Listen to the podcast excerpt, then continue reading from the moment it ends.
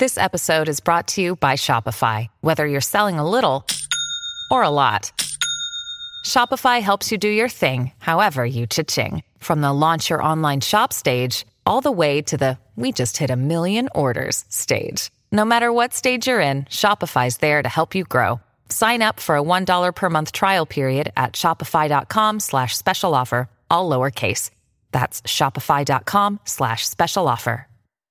Many of us have those stubborn pounds that seem impossible to lose, no matter how good we eat or how hard we work out. My solution is PlushCare. PlushCare is a leading telehealth provider with doctors who are there for you day and night to partner with you in your weight loss journey. They can prescribe FDA-approved weight loss medications like Wegovy and Zepbound for those who qualify. Plus, they accept most insurance plans. To get started, visit plushcare.com slash weight loss. That's plushcare.com slash weight loss.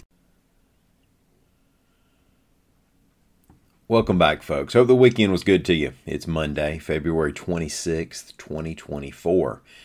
Now, we're not done yet with in vitro fertilization. We also have a woman who was locked up for endangering a fetus that didn't exist, and a mayor of 43 years has passed away. I'm Mike Morgan, and we're down in Alabama.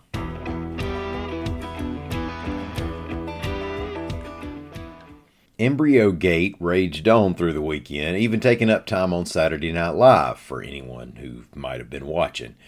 Heading into the weekend in Alabama, Democrats introduced a bill in the House, and Republicans in the Senate said they were preparing legislation to preserve in vitro fertilization in the wake of the state Supreme Court's ruling that interpreted a state law as giving human embryos the same rights as children. Governor Kay Ivey also said she was working with lawmakers to preserve IVF. Now, within days of the court's ruling, some clinics stopped providing IVF services. Alabama Attorney General Steve Marshall said on Friday that the AG's office had no intention of prosecuting anyone using the procedure. Now, that prompted some, including Hoover Republican Representative Susan DuBose, to lean on clinics to restart IVF treatments reports AL.com Sarah Whites-Koditschek. But note that while the AG's promise might have eased concerns over criminal prosecution, this issue arose from a civil case over destroyed embryos. So concerns over more lawsuits could still be hanging over their heads. Let's graduate from embryonic news to fetal news.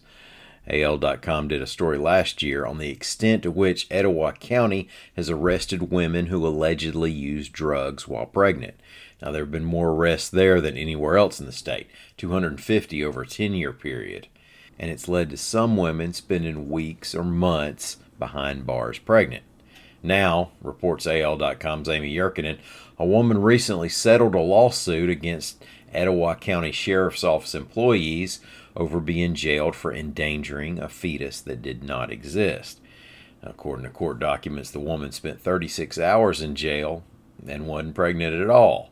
Apparently, her young child, who does exist, told a caseworker that the mom was pregnant. Youngins, man. Well, according to court documents, the woman offered to take a pregnancy test, but it didn't happen. Terms of the settlement were not released. Thomas Tartt has passed away after serving 43 years as Livingston's mayor, reports AL.com's John Sharp. Tartt won a seat on the Livingston City Council when he was only 22 years old. He became mayor four years later in 1980. The length of time he spent in office is second only to Sonny Penhale's 44 years as Salena's mayor. Now, Tartt's family said he'd been fighting a form of lung cancer for nine years. There will be an informal celebration of his legacy from noon to 3 p.m. Tuesday in Livingston at the Bored Well. Now, if you've never been to Livingston, side note, Bored Well doesn't describe listeners at the end of this podcast. It's a well drilled the old fashioned way by having a mule walk in circles to bore an auger down into the ground, similar to how they'd mill grits in the old days. The funeral will be held Wednesday. Thomas Tartt was 69 years old. Thank y'all so much for listening. We'll be back here again tomorrow. Until then, y'all come on by and see what we're up to on the internet at al.com.